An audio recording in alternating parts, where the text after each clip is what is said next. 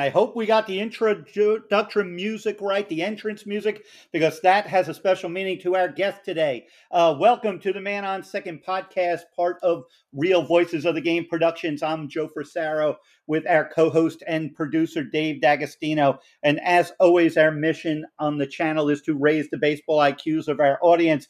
We plan to do so today with our special guest, former MLB pitcher and now podcaster Steve Cishek. And I believe that was one of Steve's entrance songs. We hope we got that right for Steve. We'll know in a second. But before we bring Steve in, let's bring in Dave with some announcements. Yeah, I'll keep the preamble real short because we want to get to Steve here. But uh, just want to thank our 50,000 plus subscribers, grassroots MLB front offices, 74 countries now. We appreciate the support you've given us.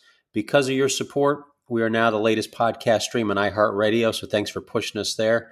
Make sure after the show you go and give Joe five stars, whatever your medium is you listen to Apple, Amazon, Spotify, Stitcher. We're trying to push a lot of people to iHeart because we're battling the analytics of the podcast world just like we do in baseball.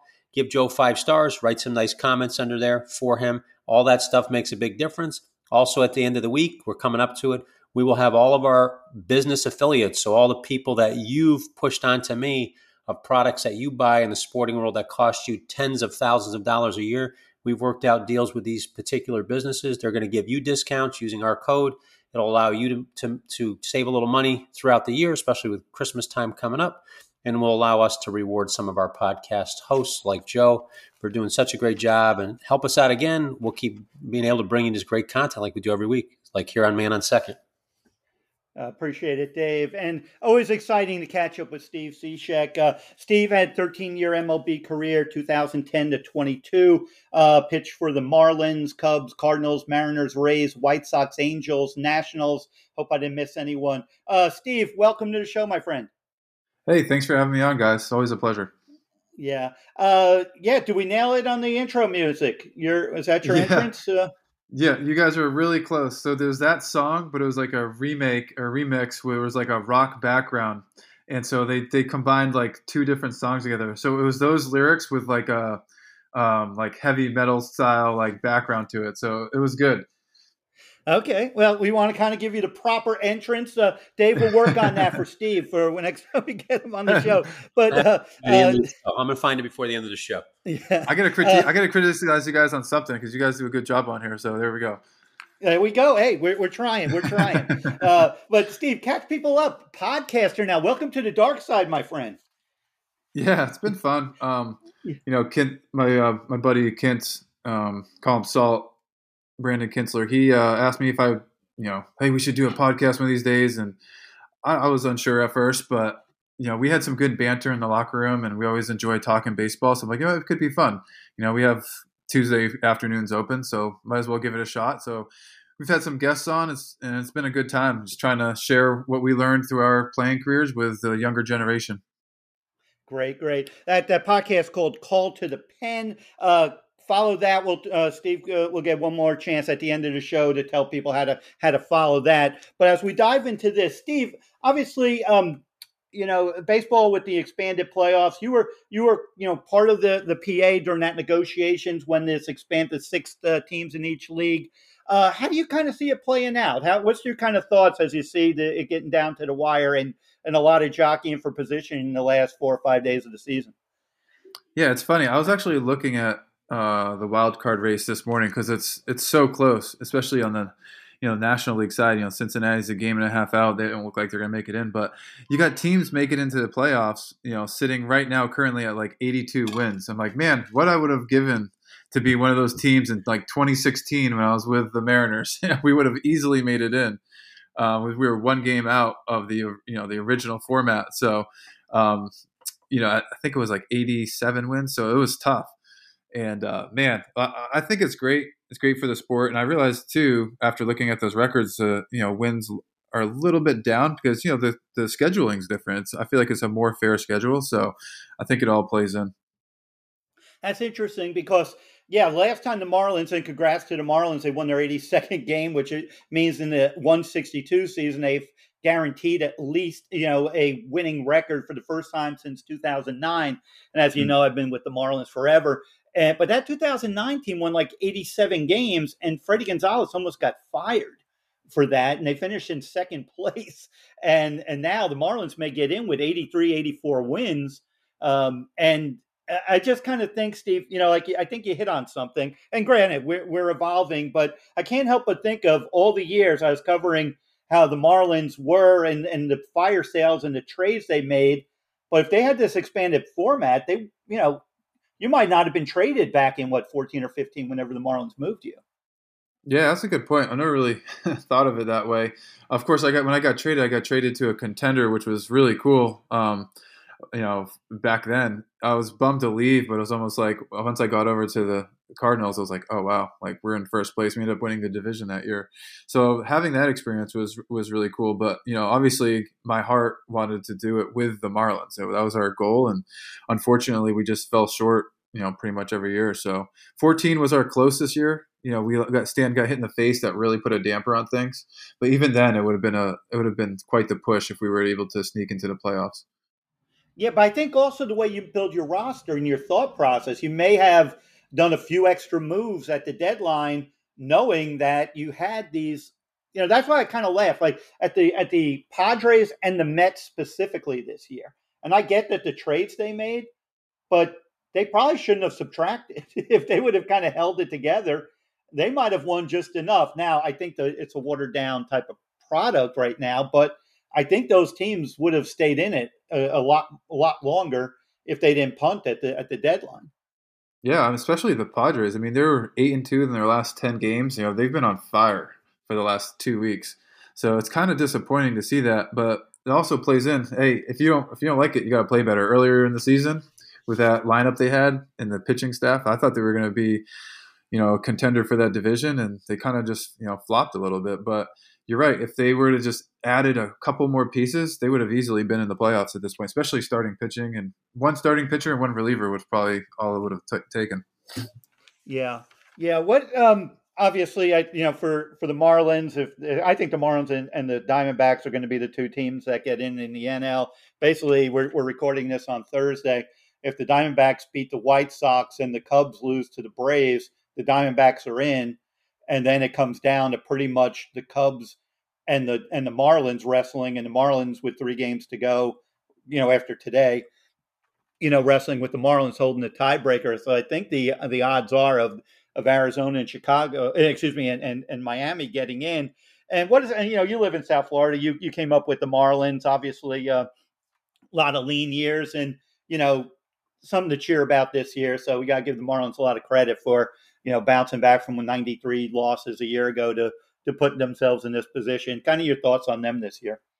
Yeah, absolutely. I mean, they're they're fun to watch. I mean, they're they're the team that you know I got drafted by originally the Florida Marlins, obviously. So I'm invested in following them and you know rooting for them. Um, you know, even though I got traded and I was bummed about it, like you know, there's no hard feelings there. But no, it's it's awesome seeing them you know, in the hunt, you know, tied for that last wild card spot with the Cubs, another team I played for. So it's like, ah, oh, who do you root for? um, but for me, it's you know, I've had a lot of friends come through the Marlins systems and stuff like that. So you always want to see a local team do well. So, um, like I said, I'm I'm invested in them this year, just trying to see how they're doing. And obviously, they got a good product in the field. And like you said, the bounce back seasons are always fun to, to witness. And having watched, actually, my co-host Kintzler helped them get into the playoffs in 2020 you know that yeah. was exciting for me, and so I'll be excited if they get in again this year. Yeah, yeah. My my concern with them is they invested so much to get in this position to get in. It's almost like, and I get it, if you get in, like anything can happen. But mm-hmm. but you're you're down Sandy, you're down Eury. Uh, your your pitching is kind of you know evaporating. Arraez's ankle might be broken. Uh, Soler's playing with no bleed. You know, it's you got a lot you know, to get there, the collateral damage. But I guess you take your chances even with a depleted roster. I guess. Your thoughts? You do, but you also see what your team's made of for the years going forward. I mean, yeah, those some of those add- add-ons aren't going to be here next year probably, but the core of your team's going to come back and and for the guys that have stepped up in place of the you know the ones they've lost, like that's huge for an organization. I feel like I feel like that's a huge confidence boost. Like, yeah, we didn't even have our best guys out there, and yet here we are in the hunt for a playoff spot and potentially getting in. Like that's a for an organization, it's got to be a massive confidence boost. Dave, you want to jump in? Yeah, well, I think it's a it, it should make front offices take a look at how rosters are constructed because you mentioned the Padres. I think maybe they should spend a little bit more money. Uh, the Yankees, the Mets, the Red Sox. That's the first time either the Yankees or the Red Sox haven't been in the playoffs in 30 years. Um, so you take big spending teams like that, and now you look at the Marlins who have a shot to get in. Um, what, what, does that say to front offices about how rosters need to be constructed? Uh, you're on the, you know, you're in the podcast world now. You're seeing it from a ten thousand foot view, but you were in the trenches there, and you you saw, you felt it. Um, what, what, do you think that message is being sent out there to those front offices? Yeah, so um, just going back to say when I was in the trenches, our best season, like I said, was 2014, and we weren't the most talented team, really, in my opinion. We I think we played better than the you know the roster we had because we were a really tight knit group in that locker room. I, the locker room presence in there was incredible between Jeff Mathis, um, Casey McGehee. You know, we had these awesome guys, Reed Johnson. We had good veteran leadership to complement the young guys on the team. And so, you know, I wonder with a team like I don't know the Marlins clubhouse that well, but just speaking from experience and talking to other guys, the teams that were most successful always had a good veteran presence. And it was really apparent to me when I was with the Cardinals in that 2015 year, seeing Molina and Wainwright, you know, step up after like losing two bad games. No, we're holding a locker room meeting and like calling like calling the arms all the guys and rallying the troops again and getting back on the same page. Like I think it's it goes without saying that yeah, you have you can have all the talent on the field you want, but unless you have a good veteran presence and good leadership on that team, a team can only go so far. Yeah, I agree. I got one follow up on that, Joe, and then I'll turn it back to you. This is a little bit of a sarcastic question. I'll preset it. what analytic formula determines the camaraderie and the team leadership of, or veteran leadership? Is there an analytic formula that goes along with that? there, there, certainly isn't. Okay. But uh, I guess that's up to the GM's job to do their vetting, right? Right. Because look, I've, yeah. I've been on teams where we had great camaraderie and it just didn't play out. But I've also been on teams with you know some pretty good talent and we were just not it was just not it. Um, a la the 2012 Marlins. I mean, look at that team. We had a phenomenal uh, talent on that team, and we just we just flopped big time. And it's it's not that we didn't have good leadership; it just wasn't as tight of a locker room. There's a lot of things going on that year uh, behind the scenes. So uh, I've just kind of seen it all at that point, and um, and just talking with successful guys, they're all been part of teams, like I said, with solid locker room dynamics. So no, that's a that's a great point. Uh, uh, Dave, do you ever follow? Because I want to. No, no, sorry, I, that, that, was perfect, Steve. No, no, it's, it's it's a really good point because I think you're you're seeing it. This Marlins team, okay, yes, they traded for Sandy, uh, but Sandy came, you know, young as part of a rebuild. You know, the, those kind of core people that kind of took their lumps and and they and they kind of grew together. Arizona, a team I follow closely, Steve. You, you met my son. You know, he, he works. He's a scout with the Diamondbacks. But their core is what a young Corbin Carroll, who's going to be a runaway rookie of the year and probably should be a top five MVP candidate as well, uh, with with 25, 40 season um, or 50 season now with steals. And then you got you know the, the young players that they have around them with uh, you know with Ketel Marte and and and um, you know some of those good young players that the Diamondbacks have, but it's mostly homegrown. And even if guys came in in trades like Gallen came over from the Cardinals to the Marlins and then over there, but he was very young. So and they took their lumps. They lost 110 games in in 2021, but they're a mm-hmm. team that bonded better than the piece together high pro, uh, high payroll team like the Padres. So I think you, you you're really hitting on something that yes, you know. Now what are you hearing the Mets are going to do? They're going to go get uh, uh, you know, uh, Juan Soto, you know, and, and that's going to be a three to four hundred million dollar player. And you know, I, you know, you were teammates with Juan at one point, so what do you know, it's like, how do you find the the mesh to make that that locker room come together and play as one and have the fitting parts? I like to call it. Uh, yeah, I guess there's no perfect formula. I, will just say this: so you're talking about guys that have taken their lumps. Um, you know, I know just again from experience, I guess, when you're on a team where year after year you're getting smoked, um, and it's disappointing. You love the you love the game, you love your teammates, but you know, at the end of the day, you want to win, right? And then all of a sudden, you get a taste of you know having success as a team like you just get more and more hungry. Like going into that 15 season we were starving to like make a playoff. Like i was dying to help the team win and it was super disappointing when it didn't work out. But so when i put myself in those guys shoes i don't know like a Gallen they've taken their lumps over the year and he's had good success. Like man he's hungry for a playoffs. You know what i'm saying? The guys around him that have taken their lumps that are good players they're hungry. Now they have the experience. Now they know how to handle adversity. Now they know how to put together. They have this feeling like, all right, you put together or put some pieces around us, we're going to do something special. And I think that's what you're kind of seeing with some of these teams. Yeah, yeah, it, it's fun to watch it come together, and you know that's what I look for too. You know, I'm sure a team like Arizona, a team like Miami, like you say, they both get in, let's say this year, and even if they don't go far, the the seeds are there for a very bright 24 season and mm-hmm. and beyond. And now all of a sudden your front office is a little more invested. You, you you've energized your fan base, and which hopefully turns into season tickets and and more revenue and and you, you kind of you kind of build what you're you're saying. Uh, you know, so yeah, so I guess you know, bottom line, baseball got what it what it wanted. I guess with the with the expanded because there's more interest now with at least four or five other teams with a, with a week to go. Your thoughts? Yeah, absolutely.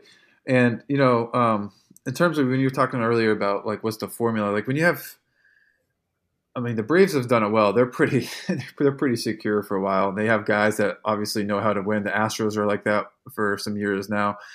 You know, when you have a team, let's say like the Cubs, who won a World Series in '16 and had you know two or three years after that where they were good, but you could kind of see the fire kind of dwindling. They just hit the reset button, right? They just kind of shipped all their guys out and kind of started fresh. And here they are already in a playoff push again. They it's like they kind of they kind of saw the light at the end of the tunnel. Like nope, we're gonna we're gonna refresh and then get after it again. And here they're at. And so like you were saying earlier, if they let's say the Cubs just barely miss out.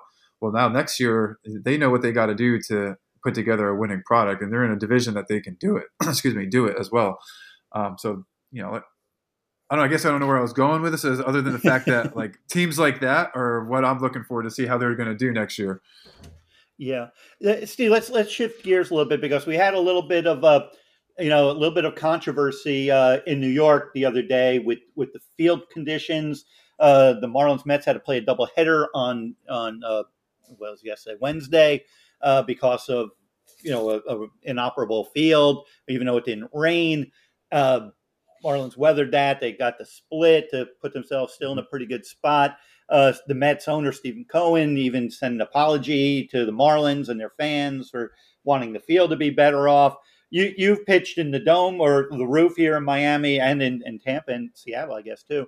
Uh, and you've pitched in places where it rains a lot talk about that and the conditions and, and, was that handled properly by the Mets? I guess you know you can't help a tropical front, but even does a right. does a tarp save the day? I'm not even sure that does either. Um, I mean, look, both sides have the same playing field. Am I wrong? Like, right. yeah, uh, you're still you're still. Hmm, it's unfortunate because you got to play the game, and I see comments on Instagram like, "Oh, well, baseball players can't play in the rain." I'm like, no, actually, you really can't. You try throwing a soaking wet baseball uh, with a mound where you have no footing, and tell me if you can throw a strike, you know, at 95 plus. I mean, I didn't throw that hard, but you know what I mean. Like, yeah. it's it's really difficult to do. Not to mention, you're putting players at risk for injury. But I mean, at the end of the day, if the game is on, you got to find a way to win. Both players are, or both teams are playing in the same conditions. So um, I'm a big no excuses guy. I've, I've made plenty of excuses in my career that I'd have to bite my lip and take it back. Um, you know, in my head, anyways. I don't say it out loud, but um, yeah, there's just no excuse. You just got to go after, get after it, and, and win a ball game. No, I hear you, and that that comes back in in 2003 when I was covering the Marlins. That was my second year on the beat and seeing all that that team had to go through and and you know meeting Jack McKeon who is so much of my foundation of of how I kind of see the game and just the way Jack approached that and you know you just knew it was is yes, it's physically taxing, it's mentally taxing. Uh, from a reporter side too, obviously to to get up every day and and have to bring it, and because more eyeballs are on your stories as well. But you know, you guys as the players going out there and doing it and performing and no days off, and you know that that's what it's about, though. It's mm-hmm. about it's about it's it, first of all, if it was supposed to be easy, the Cubs would have a bunch of World Series, and they wouldn't have had to wait all those you know a, a century to get between titles. It should be hard, right? And you should have to overcome obstacles because that's what makes it so rewarding when you achieve it, right?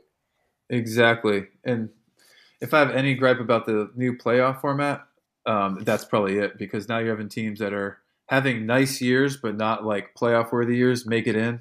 Um, you know, it's, I, it's still oh man, if I was still on the let's say the Marlins win, I was still on the team, I'd still be fired up and celebrating and think, don't get me wrong. But at the end of the day, um, you know, if I were on those teams earlier in my career that made the playoffs, like the Cardinals, that that was that was like wow, like that's that's an incredible season. You had to win ninety you know plus games to get in. So, anyways. No, I hear you. Uh, I want to change gears a little bit to to the actual. You know, I wanted your perspective as a reliever, and you see, this is the time of year where relievers are really pushed, and we've already had in the last couple of days uh, some examples of uh, relievers, uh, you know, showing either signs of fatigue or saying it. Uh, we had the Josh Hader situation. I don't, you know, I'm not normally I'm take the ball a guy, but when your elimination number is one, and you're asking the guy to get a four out save with you know six games to go and you're mathematically have like one percent to get in, and you're asking a guy to do something he hadn't really done all year to save the season. And and I know Josh Hader made the comments that probably the fans and probably people on my channel wouldn't agree with, but I, I kind of give him a pass only because you're asking him to do something, put himself a little bit more at risk when it was going to take more than a miracle and more than winning that game to save his season, but it's a bad look to not take the ball. Well, honestly, I, I didn't see that. What did what did Hader say? Josh said they they lost a game to the to the Giants, I believe, it was about two or three days ago, and they wanted they wanted Hader to come in and get it like the last out in the eighth, and then try to get three outs in the ninth, and it and it didn't work out, and they blew the game, I think, in the eighth. And Hader post game was like, "Look, I haven't really gone one and you're asking me now basically to save the season. You know and yeah. you know normally i would be take the ball but i, I kind of see where he's coming from. You know if he wasn't ready to go four outs i wasn't you know why are you asking him to do something to save the season now when you had so many opportunities to save the season before so let me ask you this joe who would who else would they have gone to in that situation. You know what I'm saying? That their bullpen yeah. is not looking too strong this year, and that might be an Achilles heel for them. So when you have your best pitcher who's able to do it, or should be able to do it, I'm, I'm if I'm the manager, I'm running him out there. If I'm Bob Melvin, yeah. I'm, uh, I'm, you know, you're a competitor. You want to get get those outs for your team. I, I'm kind of blown away by that statement personally. Yeah. Well, should he should that have been discussed then before, so it's not a post game type thing or something? yeah, sure. Yeah, absolutely. Yeah, but that's uh, what I'm getting at. I, I could kind of see Hader's point only, and I get it. I like I said, normally I would be in your corner, like take the ball, and and I want the ball in that time because I know plenty of people that would take it. It's just the the circumstances. You're asking for a hail mary right there, and you basically need like five hail marys to save your season. Uh, that I kind of saw the point of view, but it, it does raise the issue of of taking the baseball. Dave, your thoughts? Yeah, I, I, I, kind of agree with Steve. Again, having been a second baseman, a lot of times we weren't allowed in pitching decisions, uh, rightfully so. But with with on that same note, so we, we have this push in Major League Baseball. Starters are going shorter. Uh, they're they're not going long distances. Four and a third is very common. What do you think is the next push with relievers? Because a case in point like Josh Hader, if starters are going shorter, logically, you would think MLB or the minor league system would be in the process of creating relievers that can go four outs or that should go four outs. Or what, what do you see as the next phase with relievers here as, as the starters keep going less and less? There's more of an emphasis, obviously, on the importance of, of you guys. Yeah, I mean, you're going to have more guys that are going to be have to throw multiple innings. The, the thing I hope doesn't happen, which has kind of been the trend for the last five or six years, is you have a revolving door of guys getting, um, let's say they throw two plus innings early in the game, starter gets takeout in the fourth, let's say.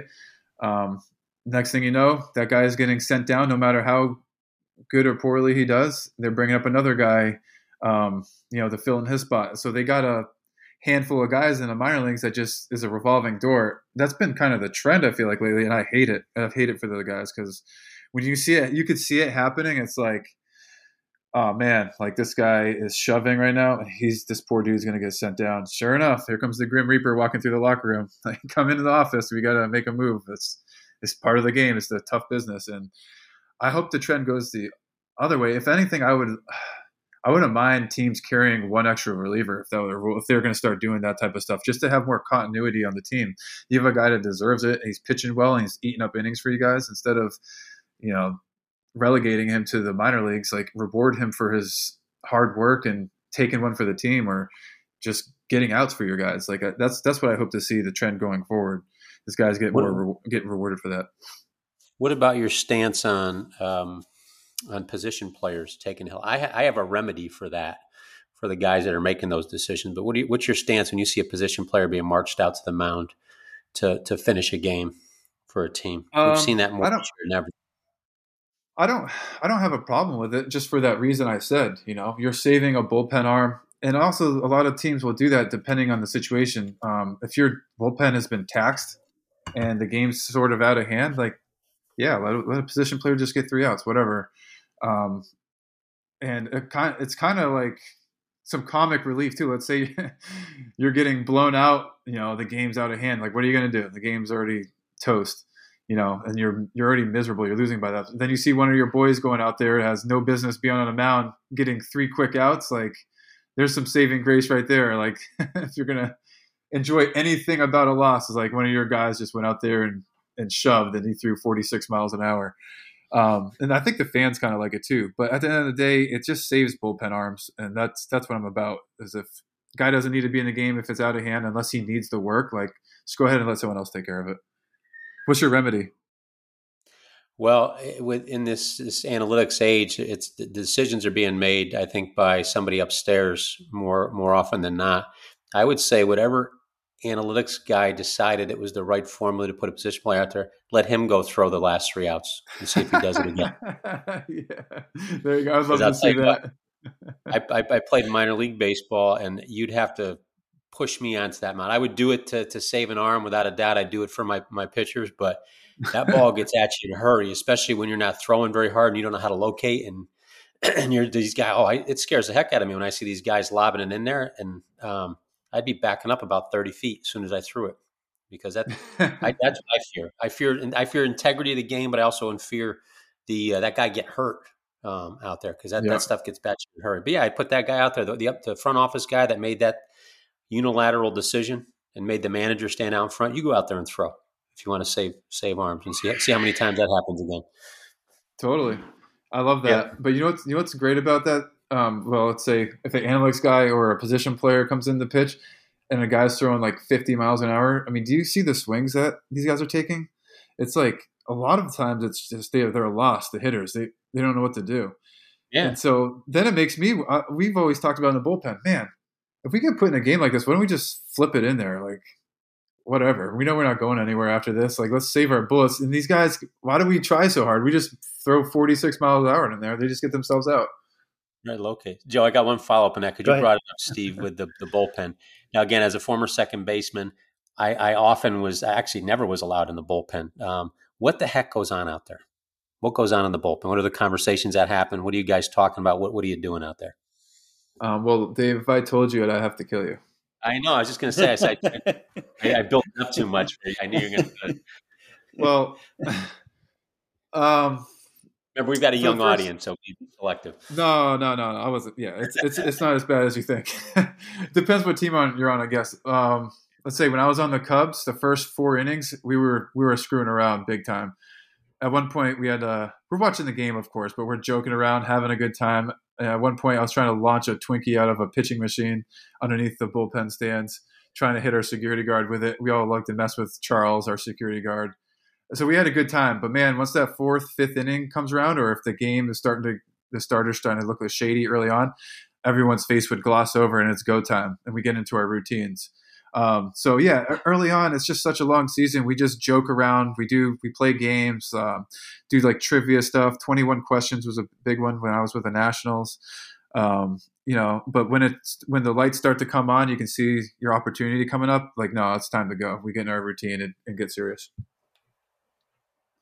That's great stuff, Steve. Yes or no?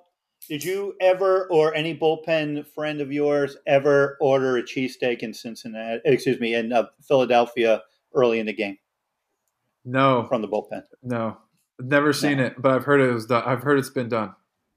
Yeah, I've seen yeah, burgers yeah. brought down to the bullpen, not in Philly, but other places. Okay, now the places too. well, yeah, they'll trade a kid for like a burger and fries. Like, hey, you go get me a burger and fries, and I'll give you a baseball. Sure enough. All right, that's that seems good. So uh, these little tricks of the trade, but obviously get there early in the game. yes, early in the game, definitely helpful. If you're a young kid, that's your best opportunity. Steve, we're hitting on something, you know, with with bullpen usage because I agree with you. There's, you know, right now more than ever with especially high velocity game and and usage in these teams with 70 80 80 appearances for some of these guys um, what as a as a guy who is very durable in yourself, what's your arm feel like at this time of year, and how much are you going on? You know, physical compared to mental drive to get to where you want to go. If you're like in a playoff push and you know you have to take the ball, you know you're a little sore, but you know how much are you pushing through based on where your mind is, telling your body that it could go where it never thought it can go. Totally, it's oh man, it's a slippery slope, right? Like if you're feeling like not great and you're you're kind of on the edge of pitching well and not pitching well, it's like you know what do I do to kind of gut through this? Um, for me, um, to make myself feel physically better, I just spent I learned to spend a lot of time in the training room, which is something I didn't do early on in my career. Um, you know, thoughts on the training room kind of changed as I got older, and so, anyways, I uh, I, I kind of lived in there. Just got my arm worked on, my shoulder uh, and my hip was a big problem towards the end of my career. Um, so I was always in there trying to make sure I was as physically prepared as I could to be able to pitch in the game. I did everything I could to be available that day. Um, and sometimes, you know, it's just out of your control. But when I did that mentally, I knew that I did everything I possibly could within my power to physically get ready for a game. Now there's no excuses. Now we got to go, you know? And this time of year, yeah, it's, it's, it's tough, man. Uh, I remember my first year with the Cubs, everyone made fun of me because, or made fun of Joe Maddon because he put me in the games a lot. But you know, I loved it, and so, and I think Joe trusted me with that because he knew I was doing everything in my power to be able to get out there for the boys and to help the team win. And so, um, you know, when September hit, though, it was like a whole other animal. I was started going to training room a lot more. The training staff was awesome, and they kept me afloat. So that was a big confidence booster for me. Yeah, uh, it's you know, that's what I get to. I just wonder how sustainable it is. You know, I know the the Rays are a team that relies so heavily on, on bullpen usage. Were you di- used differently in Tampa than you were anywhere else in your career? Uh, I no, I pitched quite a bit in Tampa. Um, that's and uh, we again, Tampa has a really good training staff. Um, one thing I also left out was my routine. I was very routine oriented, so I did like pretty much the same routine every day. Lifted, at a specific lift I would do um, two days in a row with two days off. I mean, I was so routine oriented that I was almost robotic. And so, you know, if if I ever strayed from my routine, then you know I knew I was doing something wrong, or I just had a day off. So, uh, but with Tampa, it was the same thing. I just kept I carried what I did in Tampa and stuff I did with the training staff over to the Cubs from Tampa to the Cubs, and it you know it paid off. Yeah. When do you? Obviously, if you're used three, four. How many days in a row did you go uh, pitching in a game? Was it three? Did you four? Uh, how many days in a row did you go? It was like the max. My rec- my record is four days in a row. I did that in 2018 with the Cubs, and then the last four games of the year with the Mariners in 16. And that's purely because you, they needed you. It was just doing. It was a playoff push. Yeah, yeah. It was. I mean, yeah. in the with the Mariners, I became the eighth inning guy. I, I like to say I paved the way for Edwin Diaz, but really I had a month where I was terrible, and uh, Edwin was a rookie, and he was just you know he, he's Edwin Diaz, he's unreal. So I was like, you're a fool for him not to be our closer. So um, where where was I going with that? Oh yeah, but I ended up pitching four days in a row to set up for him um, with the Mariners, and then same thing with the Cubs. I was just kind of staying afloat there. yeah, because I know the other day there was a in um, in New York, the, the, Diamondbacks were playing the Yankees, and the, the conditions were terrible. And and Kevin Ginkel threw like the eighth inning in in a kind of a lopsided uh, Diamondback win. It was very sloppy. Uh, the, winds were ridiculous because that tropical storm was going through, but it was still a very hard inning for him. It was like 30 something pitches. And then the next day, they run him back out there with a one run lead in the eighth. And Oof. again, a high stressful inning. And he gives it up, and the Yankees rally and win the game. Um, and post game, it was like the quotes from Torey Lovullo was because they asked about going back to Ginkel. And and Lovullo's quotes were, "Oh, he was strong. You know, he was you know, it's the process I like. He's been my eighth inning guy. I wanted to stick with him and stay in that routine. And then Ginkel's quote was uh, to the extent, uh, obviously, I'll take the ball. I was a, a little sore, you know, obviously. Uh, it was like it, the, the quotes didn't match up. And yeah. so my point, I started thinking, and I say, you know, if I talk to a reliever and now have you on, at, at what point do you communicate? Do you say you want the ball, but do you tell the pitching coach? Because you don't really want to tell the man is that predetermined? Like hey if you could avoid using you know using me if you absolutely need me call down in the seventh inning if i feel strong. Because the player's inclination is to take the ball. But mm-hmm. you know you, yeah. you create those type of situations. So where's that how do you how would you go about doing that? Uh if i'm the coach pitching coach like i'm taking the ball away from the pitcher there's there's no other way. I, I have only I know a handful of guys that would say no, I can't go. You know what I mean? Like it's tough. But however, if I'm the pitching coach, I, I who knows if they had a conversation pre-game, but like um, you, those are conversations you do have to have with your guys. So he threw 28 pitches on Sunday, and then you ran him back out there Monday for 30, is what I'm seeing. And uh, that is really taxing on a reliever. Like that's really difficult to do. And so I feel like Lovullo or um, has to go over there and be like, "Hey, like, what's going on? How's your arm feel?" And if he's saying, "I'm look," you know, he looks confident, like I'm good to go, then yeah, sure, run him out there. It's a playoff race, of course. But if there's any hesitation, be like, "No, look, I'm going to give you a day. You threw 28 pitches, dude. Like, that's a lot for one day." Um, that happened with me actually with the Cubs. I had a little elbow thing going on. I was throwing a lot, and Maddon sat me down and we had a great conversation. He's like, "Hey, I don't want to hurt you. Like, are you good? Are you sure you're good to go?" I'm like, "Look, I, I would tell you if I can't. Yeah, like your guys are on it. We're good. Like, just fire me out there. I don't care. Like, I want to pitch." He's like, "All right." so that was it. Like, he was awesome about that stuff. So, yeah, I, I agree because you put the guy in that in that game, Steve. There was a ball that Aaron Judge hit. It was basically a routine fly ball to the right fielder, who was uh, Jake McCarthy, who's standing there at traditional right field and the wind got that ball, blew it about 50 feet. McCarthy, who runs really well, has to fly over and it drops for like a double. And I think that was in that game that Ginkel had the, the 28, you know, so it was a complete, it, it, was, you know, because you pitched in, in poor weather. It was one of those yeah. things where if you didn't strike the, go, the guy out, you had no idea if you would get it out because any ah. ball in play was a real adventure. Uh, so I think it, the couple with that, how do you, you know, when you're pitching on those type of fields, you know, I'm sure, like you said earlier about a soggy condition, what that does to the to the body as well. Yeah, it it's tough, man. and it's it's such a like a make or break game too because if you get out of a game when the conditions are like that, you're on like cloud nine, right? You're like, man, I did it. You know, it's almost like a comical. But man, when you if you get lit up or you give it up in a game like that, you get so much more frustrated because you your flesh wants to just make excuses all the time. But at the end of the day, you were put out there, you had to get a job done. It just didn't work out. So what do you do with that? You know, and so you just have to find a way to flush those games as quick as you can. Yeah, Dave, your thoughts. Well, f- first, I didn't bring it up before, Joe, but those scouts with Arizona need to get a raise. I watched them the other night; they're very good. I like their dynamic.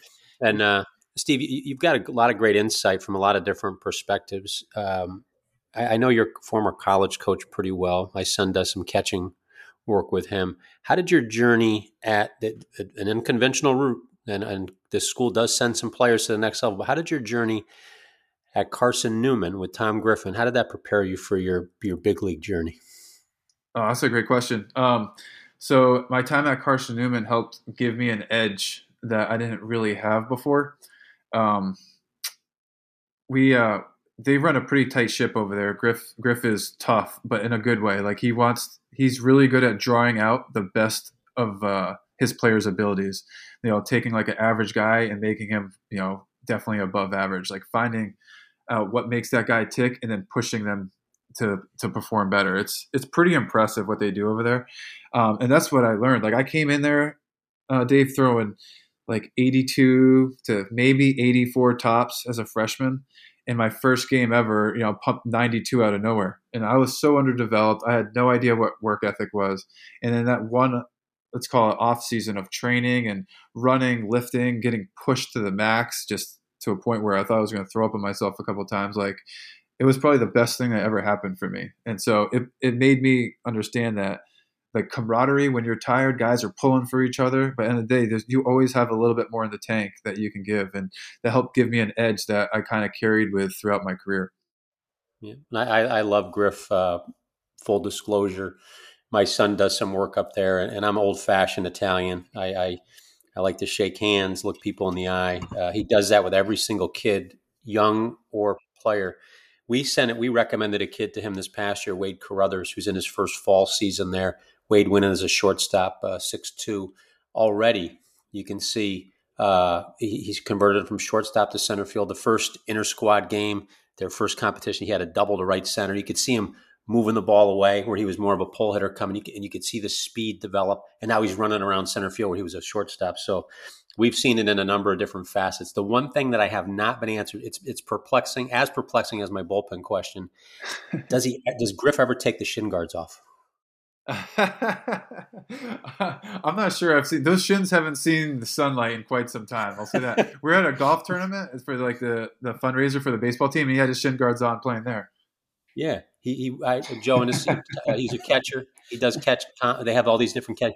Tremendous, tremendous catching guy. I recommend him to anybody out there. Mm-hmm. Um, I was with him for you know on a couple different occasions, and you're talking 72 hours. I mean, through meals, through never saw him take the shins off. And, uh, you know, I, I, never asked anybody. I didn't make eye contact with him. I didn't even ask the players or assistants in fear of there was that, you know, kind of like, hey, we're not supposed to talk about that. rule. I figured I'd ask you. It's safe now. Your eligibility's up. You've got your own podcast. You've got a little bit of, how do you, but yeah, and I, I admire that. He always has them on. Yeah. Although now, now, my son wears them around the house all the time, which I can't get him to take them off. So it smells like a hockey locker room in there with the sweat pads. yeah. six months ago, I did. It's worse now. That's beautiful. Yeah. Uh, hey, we're going to ask Steve this because every guest now I'm going to have to ask about. Uh, we're going to completely go off the rails with this interview, Steve thoughts on Deion Sanders and what he's doing at Colorado because we've had good discussions uh, about him in recent weeks on this podcast. So, what's your thoughts on prime time? I mean, I love it. I think it's awesome and what they're doing over there. My my fear was that they're hyping him up way too much. Uh, and then that one game where he has a flop, it's just going to look that much worse. And sure enough, Oregon came in and stomped him bad. And but at the same, at the, but he's a genius, right? Because like at the end of the day, he's getting all this exposure. What kid wouldn't want to go play for him at this point? So next year is going to be interesting. The years to come, I should say. Well, I think he flipped it too because I think everyone we had Kosar, Jared Kosar on last week, and he was waiting for that too, and he was taking Glee and Prime getting put cut down the size. So what does Prime do in his post game press conference? He's brilliant. He wears it. He takes it. Mm-hmm. He says good old fashioned butt kicking and uh, no excuses. This, that, and the other thing. Uh, you know, kind of throws Dan uh, Lanning, uh, Dave Lanning, whatever the coach at Oregon's name is, throws him a little bit like, yeah, go gloat, gloat, you know. And he says everyone wants to beat me. They don't want to beat my team. And he just kind of flips it and makes you even more interested in what they're going to do next. you know, yeah, just no. everything about him, he's just playing it like a like a master right now. Yeah, totally. I mean, it, put in let's put that in a baseball sense, right? You got a guy who bat flips the bat to the moon, and then you got a dude that strikes out that same guy and starts screaming at him, kind of like the Neris situation yesterday. It's like it's almost like the same thing. If you're gonna hit a home run, like all right, the guy got you, just just wear it. You know, no excuses. You know, vice versa for pitchers. You strike a guy out, if he's excited, like all right, you're a hitter. He struck you out. Swear it. You're gonna get him again. So Prime will Prime will have his revenge. Oh yeah, yeah, and that's what makes you you wait for the next one. Uh, oh, on that topic, what'd you think? You see that Braves Cubs last night when when Acuna basically stopped the game for himself for his uh, 40-70 uh, when he stole his 70th base in extra innings. You see that? Oh, he stopped the game for himself. I he saw the highlights the of that. He grabbed like, the base. And and like oh. you see Boog Sciambi, and you know we all know Boog. It was like all livid. Like what's going on? And it it froze the game. And then Albies, yeah. like after about this two or three minute celebration, uh, Albies wins the game. It, it was just as a reliever, how do you kind of deal with that? Because this is like you're this is a high stakes game for the Cubs. They they already yep. below the lead. They, they're trying not to lose, and and Acuna is picking up the base and celebrating himself for his. I mean, I, it's quite the it is it is quite the milestone. So it's like I'm kind of on the fence with that one. I don't know, Dave. What do you how do you feel about that between the bat flipping and then also taking your own base? You're you're a second base. You're a position player. Yeah. So the bat flipping thing, I I never hit the ball far enough to warrant flipping a bat, so I can't really relate to that. I was uh, one of those ground ball, CNI ground ball guys. I was a negative launch angle. Um, I switched bats, so I, I, can't. I don't think I could bat flip righty or lefty. Um, I, am not big on the bat flip. I, I get it. I like it when it's natural. You know, when the celebrate. I don't yeah. like when they're premeditated. Um, I'm a little old fashioned, as I, I, I kind of revealed. I I don't like uh, showing up a pitcher, no matter how they take it. Like, hey, it's part of the game. I just it's one of those things. I just like, hey, you know what? I got to hit. I'm supposed to do that. Get the first base. Try to get the second as far as the taking the base, um, I, have gotten flashes of like Rickey Henderson doing it, stealing third and lifting it oh, over his head. yeah, nice. I'm the greatest of all time, but I, you know, Acuna's exciting. I don't know why people were surprised if they were surprised at that because he's he's a live wire and he you know something special. But yeah, I don't know if I do. I, mean, I don't even know did Pete Rose even get a two minute celebration when he broke Ty Cobb's hit record. I watched that. I hardly remember. He just said first. I remember I was like kept tipping his cap or helmet, and that was about it. it was like, yeah, so I don't know. I I, uh, I would have thought again. You've got all these people around organizations now that that would have been predetermined. You know, like hey, mm-hmm. Acuna's got a shot to break it. When he does, let the other team know, hey, we're going to stop the game for you know two minutes and give him the base, that type of stuff. Usually, that stuff is is predetermined beforehand, but apparently, he took it into his own hands. This is the tenth inning, Dave. This is the thing. It was, yeah, I know. Yeah, it was yeah, like uh, it was you're not really thinking that way. But so it ended up being a huge deal because it, the next batter, Albies gets to hit and he scores, you know, from second. So, do they uh, play today? Yeah, they play today. Yeah, probably hit him uh, his first. Time. I don't know. They get, Cubs better win. gotta, yeah, I don't think they have that freedom. Another base. Yeah, this might be for another year. yeah, I don't know though. If I'm pitching, I'm like, dude, that's what, what are you going to do? I mean, he, he swiped second. Yeah. I knew he was going to swipe second. It's like have have it, have your moment, whatever. That's no one's ever. You know, it's incredible what you just did. So, but then it's like, all right, now I'm going to try to strike Albies out. Like we're right back to business. Yeah. but how would you feel like did, did you have moments like that steve where you're on base uh, excuse me on the mound when when somebody did something and you had to pause the game and your your adrenaline's to get the next batter and you got to kind of wait a month a couple of minutes did you have any moments like that no, not that I can think of. I'm, i was trying to think about that. It's like between that and guys running on the field, I have to get tackled or something. No, that's more annoying to me.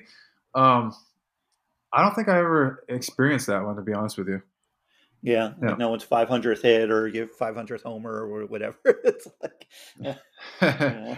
Uh, I had a, I had a, I think Miggy was hitting for his, um, it might have been his, oh, I forget. Miggy was reaching a milestone when I was with the Angels. I can't remember what it was, and I ended up walking him on four pitches, not intentionally. It was a one-run game, and like I wasn't going to give in to him with two outs and a base open. So I was, I was picking a little bit, but the fans obviously wanted me to groove him a fastball so he could try to take me deep and they were pretty close. And even Miggy running down the first, like that was a strike. He's yelling at me, laughing, and the fans are booing me off the field at that point. And uh, that was the closest I'd come to a milestone, I guess. That's pretty funny. That's funny. Dave, any last things? Uh, Steve's been gracious enough to give us his time. No, I mean just just let us know how we can support what you're doing. I'm so glad that former major leaguers like yourself are on the airwaves now and and getting messages out there to kids. What, what are you hoping to accomplish by the podcast in addition to yeah. kind of messaging stuff to kids? Yeah, so part of the podcast is like locker room banter, what teams are doing. Like we talk about some certain at bats and stuff. But most of all, when we have guests on, um, if it's a former player or current player, we want to know what makes them tick and how they deal with failure because the guys that can deal with failure and get and what motivates these guys um, or what keeps them around in the big leagues for the longest time. So I would love for young guys to be able to get a jump start on what makes a major league baseball player tick. You know, it's successful one. So that's what we try to do. See what you know makes them tick and how they handle adversity and, and go about their business. Well, you're going to have to answer that question for us now. How do you handle adversity? How do you handle mistakes? Yeah, I try to have a short term memory. Um, uh, always trusted in uh, the Lord, who's um, my Savior, and uh, that was huge for my career. It took a lot of pressure off me. I always carried Scripture in my back pocket that kept me in line. Um, and then with that, I was, like I said earlier, I was super routine oriented. If I failed or succeeded, I wanted to see what I did on the computer, um, what I could adjust game to game if I had to that day, um, and uh, just go out there and have realized I had another opportunity the next day as a reliever. So you fail, guess what? You're probably getting thrown back out there again tomorrow. So you better get over it. Is my mentality. I like it. Yeah, that's you know what that I learned early on in my in my coverage with Jeff Torborg and Jack McKeon. They were the first two managers I covered, and and they were made a real point. He trusted that reliever and he gave it up. He wanted so badly the next day to get that reliever back out there to get that taste in their mouth of getting it right and getting the job done. And um, you know, I know a lot of fans sometimes are like, "No, get him out! Don't let him do it." You know, but to to what that means to a player, how important is that, Steve, to get right back out there and then get success to kind of wash the bad the bad game out of your out of your mind. Oh, it's awesome. And I go back to uh, Maddon on this one. There's for this is a good example, right? Uh, we're playing Philly. We're up by three. I get put in the game, and of course, I can't remember the dude's name. Uh, he was on fire, big right-handed hitter. This is 2018, and he took me deep for a three-run bomb. I hung a slider, and that ate me alive. Uh, we ended up coming back. Jay hit a homer to win the game, walk off. I'm pretty sure it was off Morgan. The next day, we have a day game, and uh, similar situation. Just uh, one runner on, I think same hitter comes up with two outs and, and, I'm foaming at the mouth like I want I want back in I want to I want to revenge on this guy and Maddon put me right back in the game the next day and I struck him out on 3-2 pitch and so that for me was like a huge confidence booster that my manager trusted me enough to put me in a similar situation to get some uh, redemption on this guy and, and uh, move forward I think that's a good good ending spot. You know, good message out there too. And just as as our fans and our followers should know, it's a game of failure, a game of adjustment, and then ultimately could be a game of triumph. And as Steve just noted as an example, uh, Steve Cishek, thanks so much, buddy. Uh, check out his podcast, Call to the Pen. Steve Cishek and Brandon Kintzler are killing it on that platform. Where are we getting that, uh, Steve? Uh, how can they find it? Is that pretty much on uh, on X now, or formerly Twitter? Where can people find it? Yeah, uh, we're on Spotify, Apple Podcasts, and um, if you want to watch the video portion of it, YouTube has the full um, reel, so you can check it out in those three spots. We'll do that as well. Steve, thanks so much, buddy. Appreciate it. Dave, thanks so much. Any final thoughts? No, just make sure our fans, 50,000 plus, uh, you helped us get on iHeart. Help us. We got a cup of coffee in the bigs now. Help us stay there. Make sure you give Joe five stars today. Write some nice comments on there. And please make sure we support Steve with the, the new podcast venture uh, we're, we're, I'm excited to listen to it too. I appreciate it, Steve. All right, guys. Thank you so much for having me on.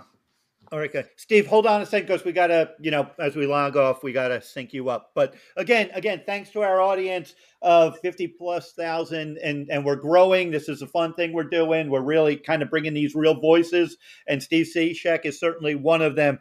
Dave, thanks again. Great show. Uh, audience, thanks for tuning in. Check out all our programming here on Real Voices of the Game. I am Joe Frisaro, man on second, and we are out of here.